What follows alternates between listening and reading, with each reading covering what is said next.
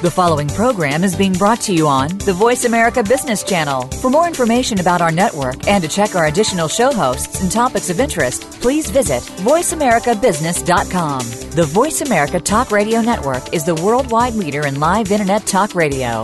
Visit VoiceAmerica.com. The views and ideas expressed on the following program are strictly those of the host or guests and do not necessarily reflect the views and ideas held by the Voice America Talk Radio Network, its staff, and management.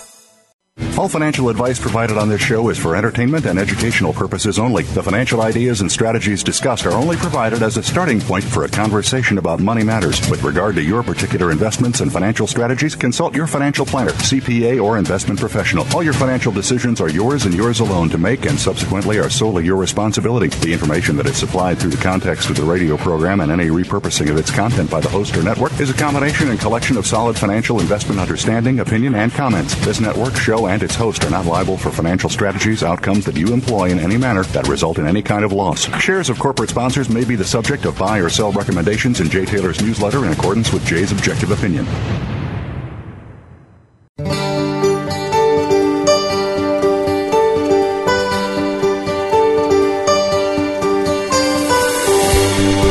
Welcome to Turning Hard Times into Good Times with your host, Jay Taylor. This hour will help investors fix issues and achieve personal gain. Now, here's your host, Jay Taylor.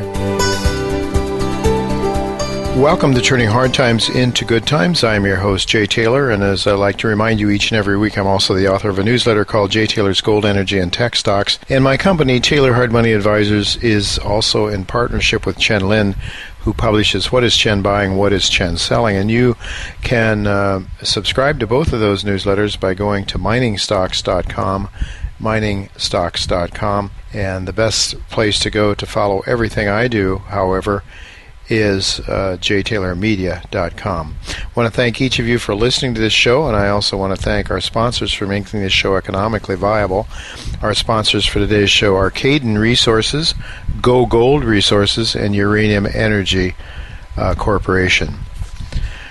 I have entitled today's show The Empowerment of Gold by Bitcoin.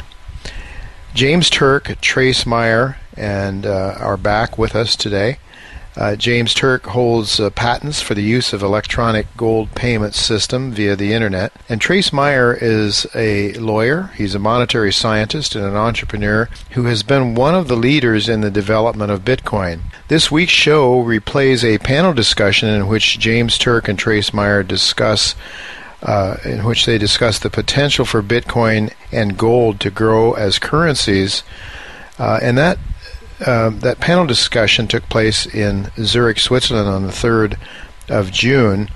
Uh, it was um, hosted by the European Gold Forum. Bitcoin technology for laymen, Bitcoin as a currency versus a store of value, liquidity of gold, and Bitcoin for currency purposes, and the legal aspects of both currencies, both gold and Bitcoin for currencies, and the potential for governments to crack down on Bitcoin and to crack the Bitcoin code. Those are all topics that were discussed in the panel discussion that will be uh, coming up momentarily after our first commercial break. Uh, in the second hour of today's show, your host uh, will replay an interview. I was interviewed, in fact, uh, by a YouTube channel, Reluctant Preppers uh, in which I discuss uh, the philosophical and spiritual ways that I feel we need to prepare for what could be some very dark days ahead. Well, we do need to go to a commercial break. Uh, when we come back, or you will be listening to Trace Mayer and James Turk as they talk about the empowerment of gold by Bitcoin. Don't go away, I'll be right back.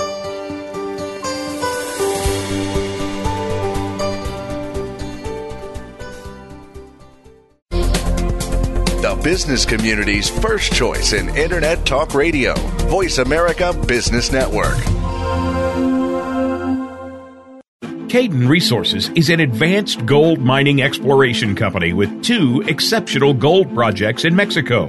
The company's flagship El Barqueño project represents the most valuable opportunity that an exploration company can have, which is the continuous discovery of high grade gold from surface in arguably the best mining jurisdiction in Mexico.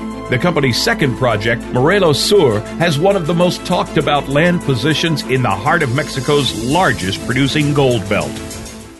Go Gold Resources, considered a buy by several well known analysts, is soon to be Mexico's newest gold and silver producer with two impressive developments. Go Gold's Parral Tailings Project, with first pour anticipated in May, is expected to produce 1.8 million ounces of silver equivalent per year, generating a steady 12 year cash flow. Santa Gertrudis, a past producing gold mine, could potentially be put back into production by mid 2015. Advancing quickly and led by a team of experienced mine builders, Go Gold is one to watch. Become our friend on Facebook. Post your thoughts about our shows and network on our timeline. Visit facebook.com forward slash voice America.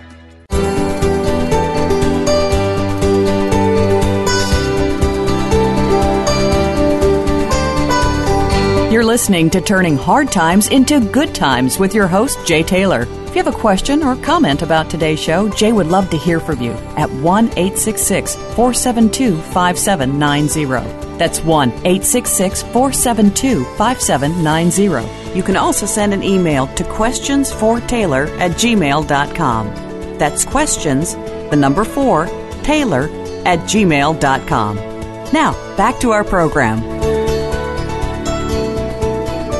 Welcome back to Turning Hard Times into Good Times. Uh, I am your host, Jay Taylor. Well, as I just noted, we are going to play a panel discussion uh, in which Trace Mayer and James Turk discussed uh, bitcoins and gold. Both Trace and James have been on this show before. Uh, I am pleased today to pass along the audio of a panel discussion conducted by Paul Burton on behalf of the latest European Gold Forum meeting, which was held in Zurich, Switzerland on June 3rd. Trace Mayer is a lawyer and monetary scientist. He's an entrepreneur. Uh, he explains in lay terms Bitcoin's technology and how it will be very difficult for government to control that technology. And James Turk explains how Bitcoin is not in competition with gold money, but instead provides uh, really as a complement to Bitcoin. Listen to what both of these experts have to say about the application of evolving technology to a more efficient monetary system and how it threatens control of government dictators like Lenin, Hitler, Mussolini, and Roosevelt, all of whom confiscated gold because gold threatened the power of the state to take away the power and the freedom of the individual. So listen now to this very interesting and I think important conversation which took place on June 3rd in Switzerland. Now I'm delighted to introduce on my far right uh, Trace Mayer, who's a is an, uh, an, entrepreneur, an investor in Bitcoin. Coin, sorry, he's a, um, um, uh, one of the leaders in, in, thinking about and investing in, in this type of uh, new concept in currency. Um, you may have caught his uh, uh, talk yesterday, lunchtime. And then on my immediate right is James Turk, who, for as long as I can remember, has been a great proponent of gold as a currency instead of fiat currency. So, what I've asked the panelists to do is to, in the interests of um, educating me actually as much as anybody, is to give uh, just a five, five to ten minutes on the concepts that they're talking about. Firstly, Bitcoin. Secondly, uh, gold as currency. So let's, let's have a bit of an introduction from each of them, explaining what the concepts are, and then we'll hopefully get into some discussion. And again, I'm hoping there's going to be some questions coming from the audience. So, uh, Trace, if I may uh, call on you to start. Uh, so, I started in virtual currencies. I'm a child of the internet, you could say, uh, so decades ago. And uh, my formal education's in accounting and law, and one of the things that really has drawn me to Bitcoin is it's the first practical implementation of triple entry bookkeeping, and uh, it's a way that we're laying down property rights not in legal code but in software code, uh, where individuals literally hold the private keys to their own wealth, or can. And that's a very exciting uh, proposition uh, because with Bitcoin, you don't need a trusted central third party anymore in order to transfer value over distance or even to uh, have the property rights. So there, you don't need a government, you don't need banks to have property rights or to mediate the transfer of value or anything like that. And that's a very big deal in terms of history. Uh, in the Bitcoin space, I've been an early thought leader. I was first writing about, talking about it publicly when it was around five cents to a quarter. It's currently trading around $450. So, in terms of absolute return, it's about twice uh, what Warren Buffett has done over the last 38 years. So, that's exciting. Uh, he calls it a mirage, which I think is an inaccurate statement because Bitcoin is real in the sense that it's based on the laws of mathematics and the laws of computer science and the laws of thermodynamics. And in terms of my investments in Bitcoin, I've made investments into the Armory wallet, which is uh, the way to secure your Bitcoins. I'm very uh, paranoid of green space aliens trying to steal my bitcoins, and so I, you know, we try to make it extremely safe and secure there. And uh, I've also invested in BitPay. I was in their seed round. They're the largest merchant processor. They're currently processing about $30 million a month of Bitcoin transactions for merchants. Uh, they will either uh, collect the Bitcoins and send those to the merchant, or they will convert it into dollars or euros, etc., and then direct deposit the next day to the merchants. And they do it as a software as a service, so there's no more percentage of the fee like a credit card charges. They'll process uh, $5 million or more for a merchant for $3,000 a month. So it's a very disruptive uh, proposition for the payments industry which is just one application of Bitcoin, payments and currency. We have thousands of potential applications uh, for this technology because uh, it's a new protocol layer in the internet. Uh, just like we have different stacks with TCP/IP, and on top of that we have HTTP, and on top of that we have SMTP, a simple mail transfer protocol for emails. That's the rules for routing emails. HTTP, uh, hypertext transfer protocol. Uh, Bitcoin, you could say, is now money over Internet protocol. Uh, but we, we have even additional uh, applications besides just money or currency.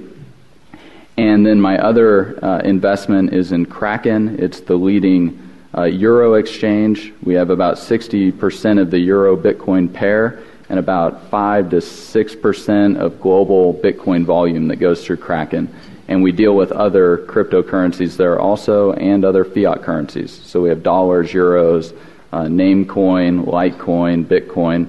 Uh, and when I talk about these other uh, potential uses, applications, Namecoin, for example, can have distributed DNS.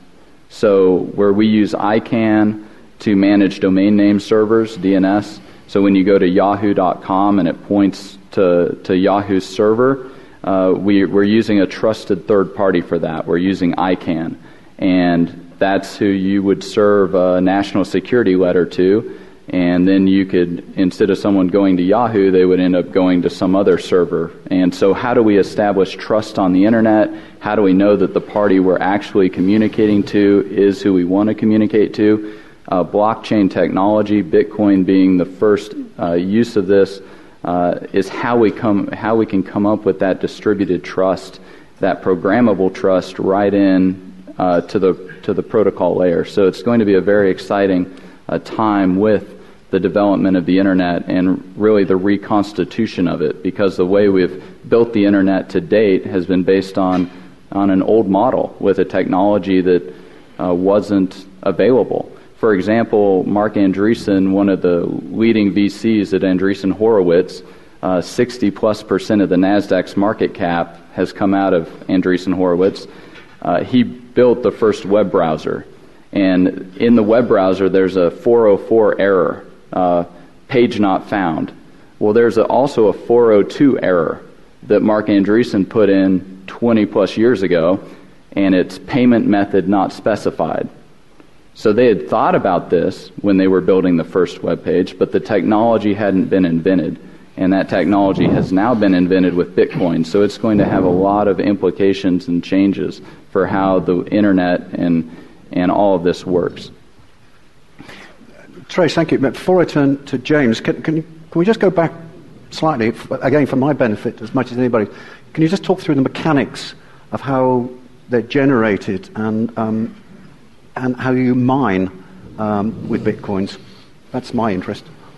yeah, well, I guess it's how deep do we want to get because that's uh, in the most simplest sense, uh, we have computers that are running this algorithm, this protocol, and we create what's called a blockchain. Uh, it started with the first block, the Genesis block, back in January 3rd of 2009. That was block number one.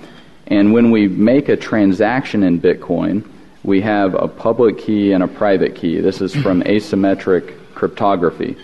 Uh, the public key anybody can know. The private key is what gives you the power or the ability to actually sign the transaction, and the network will recognize it as being valid, as being following the rules of the protocol. So uh, all the bitcoins exist in an in a, one of these public key addresses, and someone may or may not have the private key. And the way they get into those addresses is when you create a new block, uh, when you're mining and you, you're attempting to solve what's called a nonce. Uh, you're just doing work, uh, and eventually you find one. Uh, you solve the block, and you will include whichever transactions uh, you want as the miner who found the block into that block. And so the transactions are the debit and the credit from one address to another, and when they get included into the block, and get confirmed by the network, that's the triple entry uh, bookkeeping. That's the confirmation, the validation. And these blocks, they get layered on top of each other approximately every 10 minutes. And we're up to, I think, 260,000 blocks. And you could say that this blockchain is the DNA of Bitcoin. Uh, and it has these rules. And so that's effectively how it works. And each block is tied to the block before it uh, through mathematical law.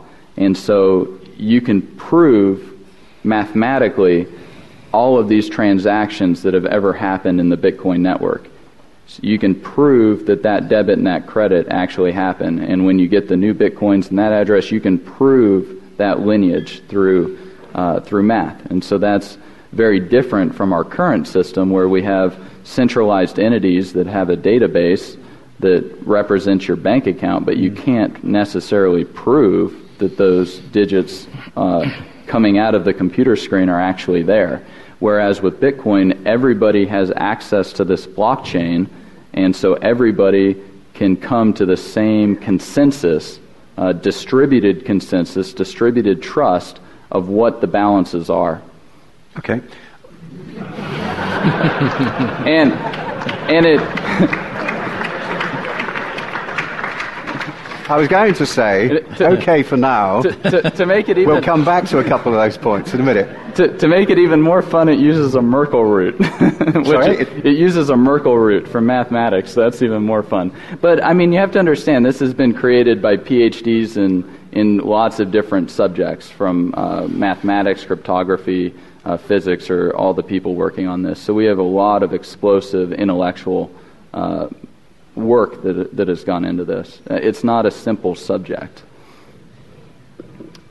No, clearly. Um, but not, neither is gold mining. And I understand gold mining much better. um, I want to give James a, uh, a spot here. I, I, understand gold. So, uh, but tell us about gold as a currency and how you've, your, your, your concepts for this and your philosophy f- for this and, and the work you've done over many, many numerous years now. Okay. Uh, first of all, let's talk a little bit about money and, and what it is because it's important to understand the point I'm going to make about currency. You know, we use money for three different things. First of all, it's important in economic calculation. In other words, we use money to determine the prices of goods and services. Secondly, money is supposed to preserve purchasing power over long periods of time. And gold does this beautifully. An ounce of gold today buys the same amount of crude oil it did 10 years ago. You know, gold was, or back in 1999, gold was 250 and crude oil is $20 a barrel. It, bought, it buys, an ounce of gold buys the same amount of crude oil it did in 1950. Uh, in 1914, the British pound bought the same amount of commodity value that it did in 1700 when Sir Isaac Newton invented the gold standard. You know, gold does this beautifully because it follows what Milton Friedman called his K rule. This above ground stock of gold continues to grow year after year after year by approximately 1.75% per annum which is approximately equal to world population growth and new wealth creation. So, over long periods of time, you have this consistency between supply and demand of gold, and it preserves purchasing power over long periods of time. The third thing that we use money for is currency. Now, gold does not circulate today as currency because of a thing called Gresham's Law. Uh, Gresham was Sir Thomas Gresham. He was a financial advisor to Queen Elizabeth I. And he said that basically bad money drives out good. So when you have a, a, money, you can either spend it or you can save it. But Gresham's law says you spend the bad money and you save the good money. So today, gold is saved and accumulated, and we spend fiat currencies instead. Now, the point I want to make about currencies, and this ties into Bitcoin, and it also ties into my vision for gold as a form of currency. If you look back through history, currency evolves. It becomes more and more efficient. You know, you started with cattle as currency, weights of metal, eventually coins. Sir Isaac Newton invented the clipping of a coin, uh, excuse me, the milling of the edge of a coin so that you could see whether a coin was clipped or not. Then along came paper currency, which again was more efficient and less costly than moving coins. Along came wire transfers, along, uh, before wire transfers, checking accounts, wire transfers. 1950s uh, came plastic cards, and today we're talking about digital currency. Now, the thing about digital currency, and in fact any improvement technology in the, in the development of currency, it's actually a good thing because what you want to do is you want to eliminate as much as possible all of the impediments to commerce. You want to eliminate those impediments that keep us from interacting with one another. And one of the big impediments is the cost of making a payment you know, whether you're making a payment, you know, across town or across the globe, there's a cost associated with that. And each of these developments of currency have made currency more efficient and less costly, and that's what digital currency brings to the table. It's a much more efficient form of currency using today's technology. And I think that's the, the, key point that I want to make. Now, there are two ways you can look at digital currency. You can do what we were doing in gold money, which is basically digital gold currency, where the gold stays in the vault and you click using your iPhone or your computer a weight of metal from you as the payer to some individual as the payee, the gold stays in the vault, but the ownership transfers instantaneously from the payer to the payee to make that payment. Very, very low cost and very efficient. The disadvantage is that governments don't like that. Uh, they don't like gold competing with their own currency, which is fiat currency. But you have now the development of yet another type of digital currency, which is cryptocurrencies.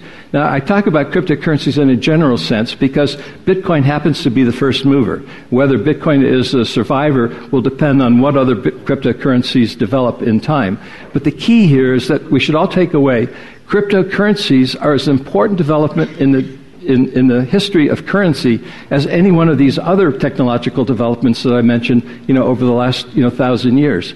How it's all going to develop and play out in, in time, we will only have to wait and see. But I would like to bring one other point uh, to, to bear on this conversation, because when you're talking about gold, you cannot avoid the issue of politics. You know, in the, in the 1920s, there was a chap, a German economist by the name of Knapp, uh, K-N-A-P-P, and he came out with what was called the state theory of money. It's really the state theory of currency because his basic point was that if you can control the currency, you can control the economy, you can then control people. Um, and we've been throughout the 20th century using the state control of currency. And I'd like to give you an example. You know, gold can be confiscated. In the 20th century, it was confiscated by Lenin in Russia, Mussolini in Italy, Hitler in Germany, and Roosevelt in the United States. Now, it may seem strange to put these four politicians into one mix, or into one bunch, but they basically were all setting out to do the same thing. They all wanted to increase the power of the state and take away the power from the market, take away the power from the individual. So, what we're contending with today, from a big picture point of view, as we look at money and as we look at currency, the role that the government has taken over the past 100 years compared to what it was previously, and the reluctance to give up that power, and perhaps even to the extent that they're reluctant to give up that power, much like the Luddites, to the advancement of new technologies which will improve commerce and make the, reduce the impediments of, uh, to commerce by making payments more efficient and less costly. And that's where we are today. I'm a believer in the free market, and I think the free market will eventually overcome, and we're going to go back to gold as the center of global commerce. After all, when Nixon, you know, gold's been money for 5,000 years, and when President Nixon uh, ended the dollar's link to gold, he even said he was only uh, ending it, quote unquote, he was suspending uh, temporarily the link to gold. You know, 40 years is sort of long for a temporary point of view, but we're seeing today the imbalances in the monetary system that are as a result of that decision. And inevitably, we're going to go back to gold. Governments will either do it willingly or they're going to do it kicking and screaming, being forced by the market itself. But we are going to go back to gold because the present system is essentially unsustainable. So it's going to be interesting to see how these things play out over the next few years. But clearly, the technology coming to bear today has a key component that we have to think about. It's going to have an impact on the gold mining industry. Uh, it's also going to have an impact on the way we do business globally.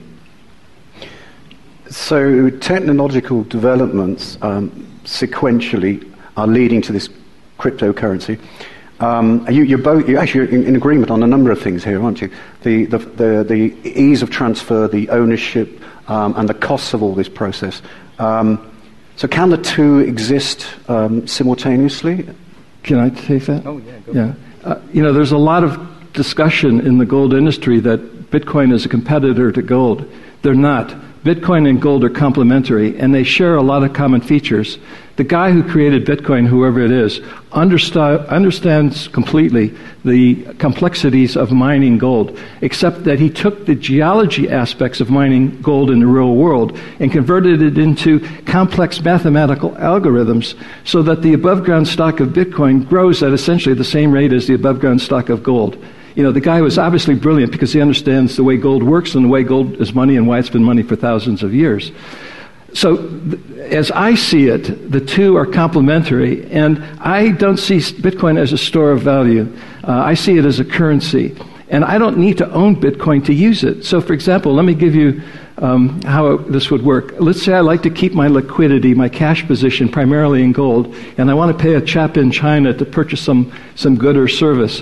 What I do is I sell some gold, buy some Bitcoin. The payment is made instantaneously, you know, for a fraction of a second, and the guy in China receives the Bitcoin, and he either automatically has his system set up so he can convert the Bitcoin back to yuan, or make the decision that he wants to own uh, Bitcoin, or make the decision that he wants to convert to gold because he prefers to hold his liquidity in gold. This is where Bitcoin can come into play and why it's complementary to the nature of gold. It's a very, very efficient currency, and I think has the pot- uh, potential to significantly reduce the cost of international commerce. And I think this is why the banks have been so reluctant to adapt it you know, it's estimated that the banks receive 40% of their profits from the payments business, which is essentially a no risk business. They just collect fees for charging you 50 bucks to send a wire transfer from New York to Hong Kong. Um, but that's the old technology. And that's a big cost to overcome. And I think that's what these new technologies in the internet are going to do. And the interesting thing is, is that the internet is a force of disintermediation. The only thing yet to be disintermediated is the banking system. And I think that's the next target for the internet. And that's why you see a lot of venture capital money going into things like uh, the various Bitcoin initiatives. Uh, Trace knows very well some of these people in California and other places who are putting gobs of money into the, into the Bitcoin sphere. Trace, would you make a comment on that? Yeah, I'd like to. Um, another thing that's interesting with this is, uh, and James has talked about this a lot, about how we use money and currency to, to perform economic calculation. And one of the big deals with Bitcoin is that it's censorship resistant. It's our first uh, digital currency that we've made that you can't just apply brute force to shut it down. You know, like e-gold, uh, e- even gold money with uh, the payment mechanism the regulators have brought to bear to, you know, uh, censor it economically. And so when we have this economic censorship, uh, Bitcoin, being censorship resistant, has a way to cut through all of that because individuals are holding the private keys to their own money. Uh, there is no government that's holding the private keys at the end of the day that can shut the bank down or that can seize the assets. And I think that what effect that this is going to have is it's going to change our concept of what a risk free asset is. It's one that you can't seize, that you can't confiscate, that you can't steal, that you don't have an intermediary between you and it, no, ri- no counterparty risk, it's equity based. All of these are principles of Bitcoin that uh, as, as Bitcoin continues to stay around, you know, it's still here five years later. Uh, you know, in another five or ten years, it'll have that much more history and trust uh, behind it. And if it becomes this risk free asset, then it will be able to cut through so much of all the economic censorship that we see uh, in our economies. Any types of regulation, uh, currency controls, taxes, all of these things are price controls and economic censorship.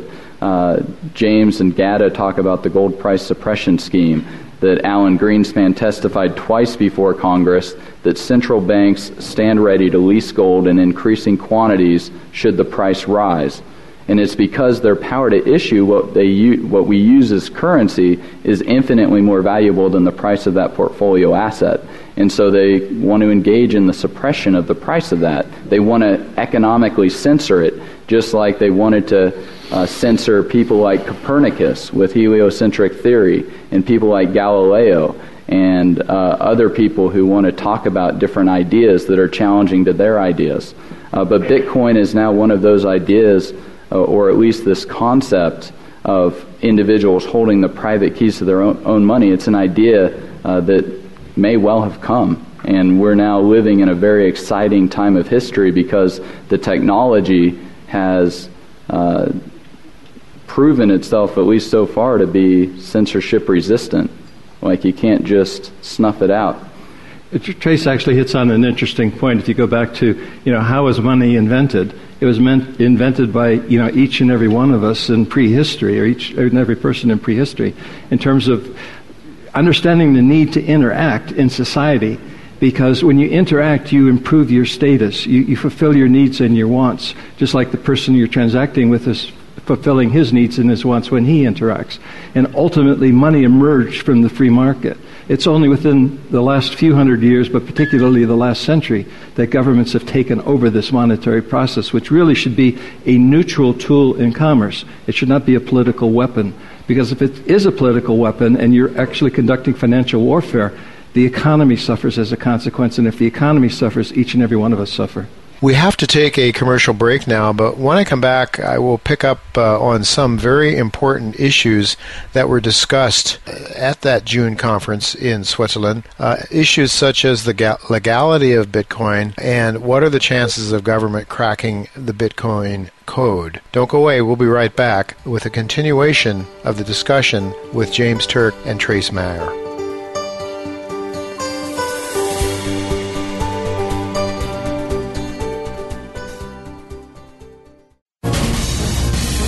Voice America Business Network, the bottom line in business.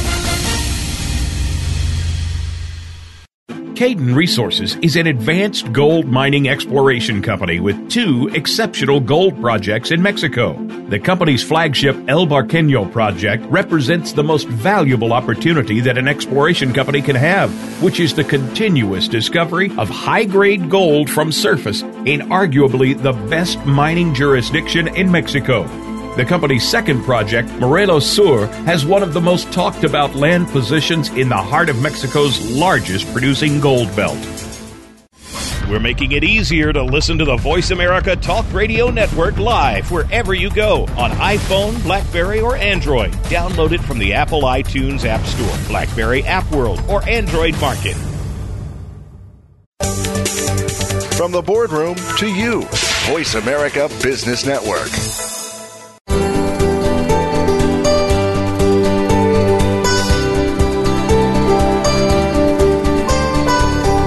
You're listening to Turning Hard Times into Good Times with your host, Jay Taylor. If you have a question or comment about today's show, Jay would love to hear from you at 1 866 472 5790. That's 1 866 472 5790. You can also send an email to questionsfortaylor at gmail.com. That's questions, the number 4, Taylor at gmail.com.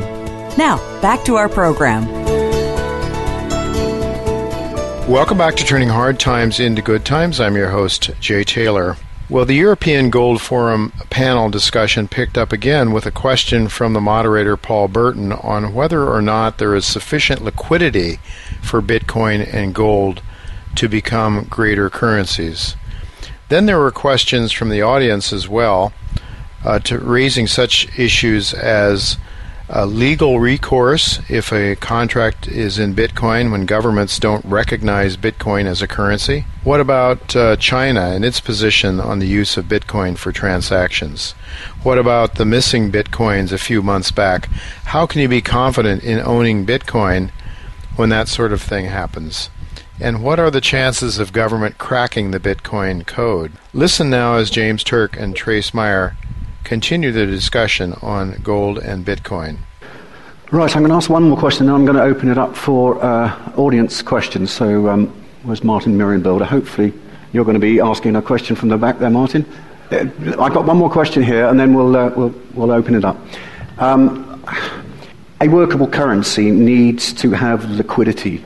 Yes. Um, what are the limits on liquidity for gold money and, and on Bitcoin? Um, so with Bitcoin, we've currently got about $30 million a day of the equivalent of Forex volume. So it's very still tiny, nascent currency. Its total market cap's around $6 billion, which would put it about, uh, in terms of countries, about 100, around, I think, the size of Guatemala's money supply. Uh, and in terms of transactions that are actually happening, uh, we estimate it's probably around 30 to 40 million dollars a day. Uh, BitPay alone processes over 30 million dollars a month of Bitcoin transactions. So, uh, still very much a small, nascent, growing uh, economy. But what do you expect for uh, magic internet money, right? but, but isn't there some limit to growth in as much that you need uh, the computer hardware? In fact, needs to be oh, the computer processing power needs to be to be growing the whole time. Isn't that right? To uh, generate. No, the the processing power, the Bitcoin network will actually self-adjust every two weeks, whether the the processing power contributing to the network is going up or going down. And that's what regulates the supply of Bitcoin. So it'll become more difficult to earn Bitcoins or less difficult. And so you don't always need the network to be growing in terms of processing power. But even in terms of processing power, that is what does secure the network. And I would say that it's vastly over-secured even today. We've got, uh, you know, if you took the 500 largest supercomputers combined, their processing power would be like one five thousandth of the Bitcoin network. I mean, it's minuscule. It's by far the largest uh, distributed computing system in the world. So it doesn't I don't think it faces too much of a threat uh, from from processing power. And in the information age, uh, math is money, and so the Bitcoin's ability to do that math far surpasses anybody else's ability right now, unless there were a coordinated effort by some medium to large sized nation state to specifically target the Bitcoin network. And even if that were to happen, uh, we could make small changes to the code and make all of the hardware obsolete and then uh, move over uh, into another cryptocurrency like Litecoin or whatever to continue the ability to transfer value over distance. So, and, and then they would have to spend hundreds and hundreds of millions of dollars to compromise that one. And then we'd make a few changes to the code and move to another one. And it doesn't cost us anything to move to the code other than whatever sunk value we had in the previous one. Uh, but we could even uh, write it so that you could move the ba- basically have the balances of your coins be able to come over into the new one, and so uh, then people wouldn't lose what they've saved in that system. So it's very much a force multiplier in that sense. James, is there any limit to using gold? Yeah. there is. There, you were talking about the growth in gold uh, production and gold uh, and, and, the world population. Yeah. We might have seen peak gold already. We've heard today how difficult it is to find new good depo- gold deposits. Grades are lower and all that. So, I, I don't, I'm not a believer of the peak gold theory. Um, you know, the technology always comes along to enable us to continue growing this above ground stock for um, uh, 1.75% per annum. And I wrote a, a monograph um, last year called uh, The Above Ground Stock of Gold, Its Importance and Its Size, and traced it back to 1492 and showed how we keep growing this above ground stock of gold. Uh, I mean, you know, today you have mines in Nevada where the old timers in the 1980s walked across it because they thought it was dirt. but the technology of heap leaching changed everything, and technology will continue to change things. Um, so I, can, I believe that we will continue to, to grow this above ground stock of gold. Another statistic that's interesting is, you know, 100 years ago, to explain this technology point, in South Africa, you could sink a shaft maybe a thousand feet, or, uh, and uh, it would cost this much gold. Well, today it still costs this much gold, but the technology allows you to go down three meters um, uh, three kilometers uh, on the same weight of gold because the technology has improved so much over time. It's just one of these you know, characteristics of gold preserving purchasing power to do things over long periods of time. But in terms of the liquidity point, um, you know, gold is the opposite of Bitcoin, which is understandable. Gold's been around for 5,000 years. Bitcoin's been around for five years. You know, gold is, wor- is really one of the world's most liquid assets. But I will say that there's some provisos on that. And I'm speaking here, someone who's been involved in the gold industry uh, for several decades. Um, and I used to manage a uh, sovereign wealth fund for one of the very wealthy Middle Eastern countries. So I'm used to dealing in gold in size and seen the market over many different types of conditions. The general rule of thumb is it's very easy to sell gold in size, but very hard to buy gold in size, and that's particularly true today. You know, if you want to buy a couple tons of gold today, to have it delivered immediately is almost impossible to do because the market is just so tight. But this is a usual set of circumstances at the moment, evidenced by the fact that we've been in backwardation for most of the time since July. But generally speaking, gold is a very liquid asset. It's, changed, it's exchanged 24 7 against the various currencies of the world. It's not used too often as a form of currency in terms of spending. But if you want to buy real estate in Vietnam, for example, you actually have to use gold to buy real estate. Oftentimes, you have to use gold to rent space in the bazaar in Istanbul.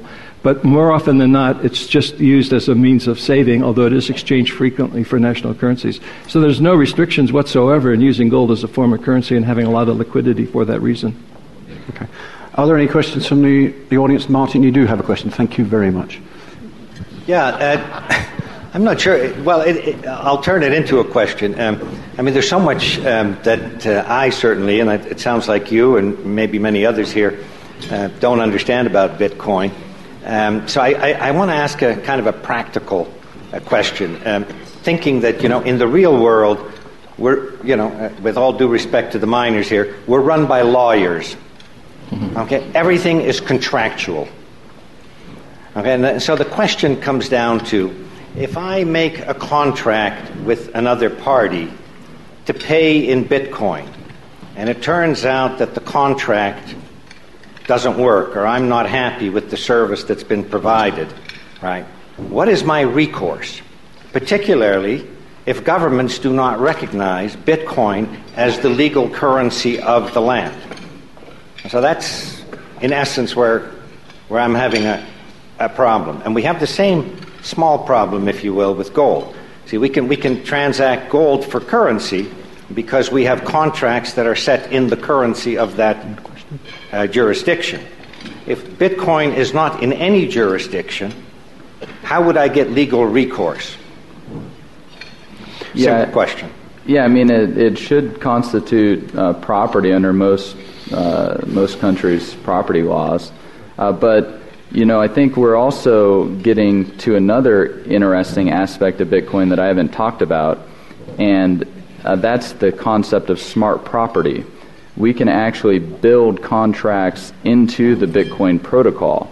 And so you can build your, your contract right in there, and you can have the, the remedy uh, specified, and it can all be executed by software code. Um, so, and all of that had to be designed into Bitcoin uh, before uh, it was really re- released out into the wild. And a lot of those functionalities haven't been built out yet. Uh, but one functionality that uh, we just finished uh, building out in Armory is what's called multi signature. And with multi signature, instead of having one private key that you can sign to move the bitcoins, you can specify, say, three of seven. And so it, in that script, you, you require three out of seven uh, signatures to sign in order to move the bitcoins. So or you could do two out of three, and then it would be the, the buyer, the seller, and an arbitrator, for example. And so then you could uh, be engaging in a little bit more of private law and alternative dispute resolution for your for your contracts and for your remedies, which then under the New York Convention could be applied uh, and be binding in over 150 countries. So, I mean, I think your question was a much more practical one than theoretical, but I hopefully I answered it where, you know, theoretically we can build out a lot of things in the Bitcoin protocol to automate the whole process, but in the meantime, we can also uh, be creative in how we use the currently existing tools to also uh, affect an outcome that we may want. Okay, a follow a follow up question is I, and I'm not entirely sure of um, of this, but I, I thought I saw some headlines with respect to China not allowing contracts to be settled in Bitcoin. Is, is did I understand that or? Um, I'm not sure exactly what's the. You're, true... you're running right head to head. Yeah, I mean, I'm not government sure, prerogative. I'm not sure what the true state of the Chinese position is on it. Uh, there's a lot of it was the banks were prohibited from using Bitcoin, but it didn't. It didn't stop private contracting in Bitcoin. Yeah, but yeah, if the banks, if but, the banks but, are prevented, then then I come back to my original question with respect to legal contract. How do I get restitution if I'm unhappy? Well, there, there's also a lot of disinformation and misinformation that's put into the market to shape public opinion and uh, market sentiment. So a lot of that news could actually just be completely false, so that okay. so that traders can get the Chinese or get other people to sell their bitcoins cheap.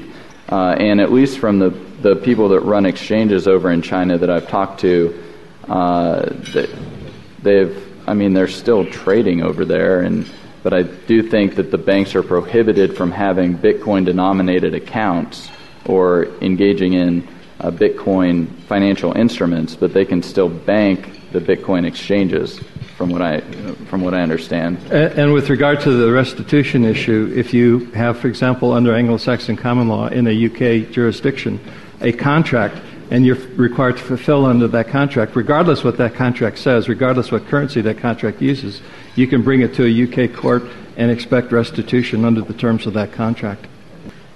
Thank you, Martin, for that question. Are there any pressing questions for? We have a couple here. Great. Being an accountant and understanding double entry accounting. Uh, I kind of like the idea of a triple entry accounting, but there's one thing that uh, recently was in the news with Bitcoin was the missing bitcoins. Uh, and I think it's in Japan.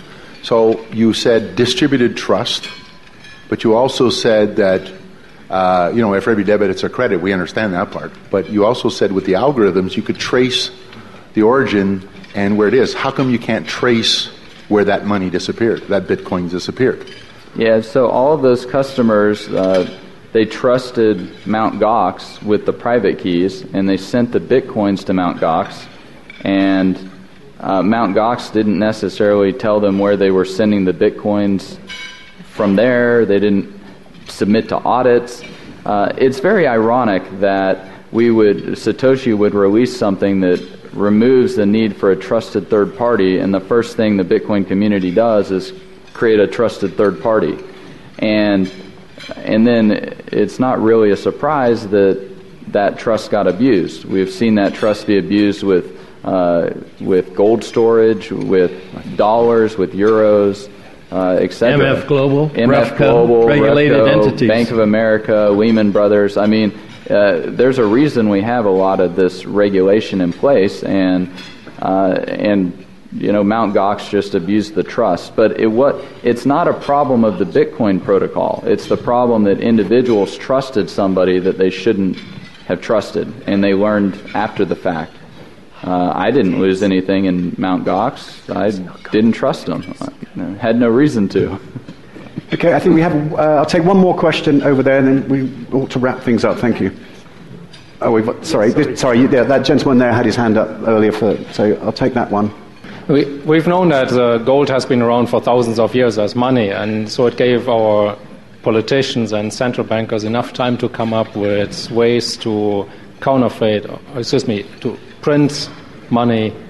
Um, and the solution in, in the case of gold, of course, has been the supply of paper gold.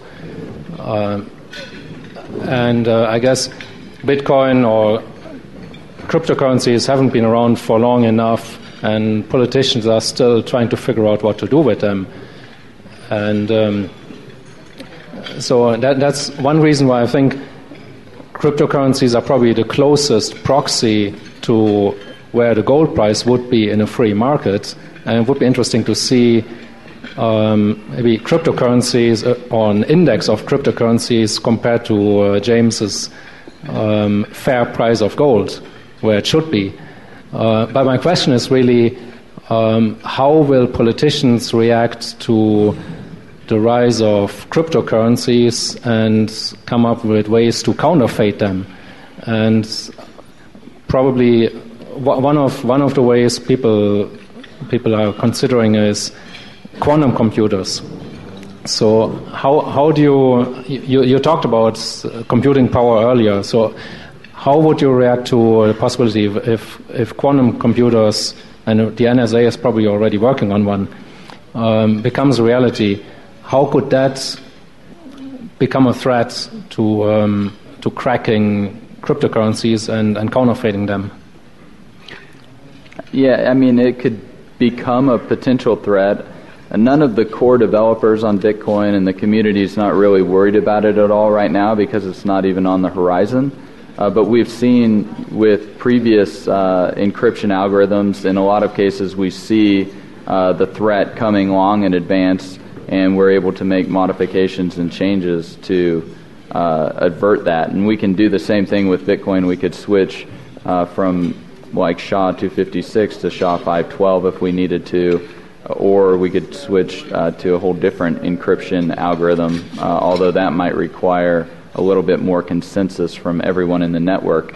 Uh, but we've seen that when there is a threat posed to Bitcoin as a whole, uh, for about a year ago exactly, there was an inadvertent hard fork to the network, which was about the worst thing that could possibly happen and everybody who was somebody in the community, their cell phones lit up with text messages. Everybody converged in the Bitcoin development channel on IRC. Uh, within 23 minutes, the problem had been identified, a potential solution had been floated.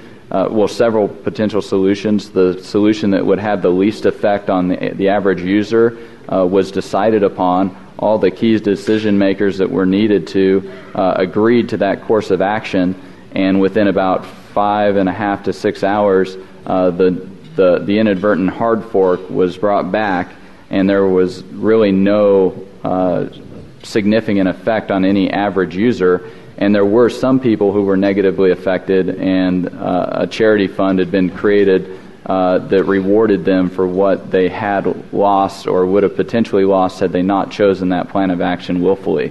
And so you know, you got to keep in mind that there there are a lot of people with a lot at stake in Bitcoin, and even though it's a distributed trust consensus network, uh, if there is any threat to it, whether it's technological or political or whatever, uh, a lot of these minds get very focused very quickly on figuring out what that threat is and how to neutralize it. If I could just add one thing to that, you know, based on today's technology, it's impossible to crack the algorithm that drives Bitcoin. Could that change in five years? Yes. You know, the future is unpredictable. We just don't know how technology is going to develop. But you can say the same thing about gold. Nobody today knows how to turn lead into gold. Could that change in five years? Yeah. In theory, supposedly it could. You know, there's nothing in the world that's risk free. You just have to keep abreast of, you know, what is undervalued and continue to position yourself uh, and those things that work for you. Thank you. Um, one final question. I think the bus is going to leave. Patrick, yes, it's me. It's just two very short questions. One simple one is, how are you financing yourself? I mean, where do you make your profit? Is it on transaction? Is it uh, collection fees or what is it? How is it? And second question is, uh, bank secrecy and money laundering. I mean, is there any way for governments really to monitor every single transaction? Go ahead. Uh, I'm just an independent uh, entrepreneur and investor, and the companies I invest in, they have their own business plans. Uh, in terms of like regulation with regards to anti-money laundering and know your customer, uh, BitPay and Kraken, which both interface with customers, they have AML policies that they follow and uh, everything like that, and try to be compliant. And they work with regulators. Uh, in terms of the Bitcoin network, uh, it's just a mathematical algorithm So it doesn't care about any of that, and you can't really serve a mathematical algorithm with a subpoena or take it to court. And even if you did, like, what are you going to do? Shoot it? Like, you can't solve a math problem with violence. So at the end of the day, uh, it's censorship resistant in that regard. And so the network's either censorship resistant and immune to that violence, or it's not. And so far, it's proven to be immune to that violence uh, that would be exerted by state actors or drug cartels or whoever it is. Uh, and if Bitcoin is not immune to that, and, and an attack vector is found that it's not immune to, then it's just not fit for purpose uh, as a censorship resistant medium. And generally speaking, with regard to profits, if you accept the notion that Bitcoin is a currency, you can make profits on Bitcoin the same way you make profits on a Swiss franc or profits on a euro or the profits on any currency. You provide services related to that currency that make it more useful, give it a higher utility to the people uh, to encourage them to use that Bitcoin and pay you for that service, you make a profit and stay in business. Thank you. Right, ladies and gentlemen, I think we're going to have to call it a, an evening there because the first bus leaves at 20 past, the second one at 25 to 11. Um, thank you very much. Uh, will you please thank our speakers, Trace and James? Well, that's all the time we have for today's show. Next week, I have John Rubino coming on, and uh, possibly a couple of other well-known, well-regarded uh, guests.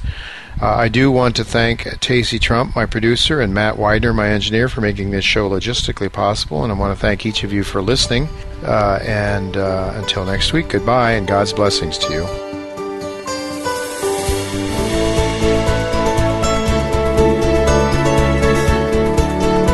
Thank you again for listening to Turning Hard Times into Good Times with Jay Taylor.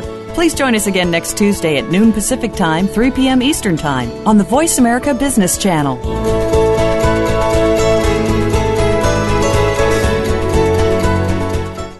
Cayden Resources is an advanced gold mining exploration company with two exceptional gold projects in Mexico. The company's flagship El Barqueño project represents the most valuable opportunity that an exploration company can have, which is the continuous discovery of high grade gold from surface in arguably the best mining jurisdiction in Mexico. The company's second project, Morelos Sur, has one of the most talked about land positions in the heart of Mexico's largest producing gold belt. GoGold Resources, considered a buy by several well known analysts, is soon to be Mexico's newest gold and silver producer with two impressive developments. Go Gold's Parral Tailings Project, with first pour anticipated in May, is expected to produce 1.8 million ounces of silver equivalent per year, generating a steady 12 year cash flow. Santa Gertrudis, a past producing gold mine, could potentially be put back into production by mid 2015. Advancing quickly and led by a team of experienced mine builders, GoGold is one to watch.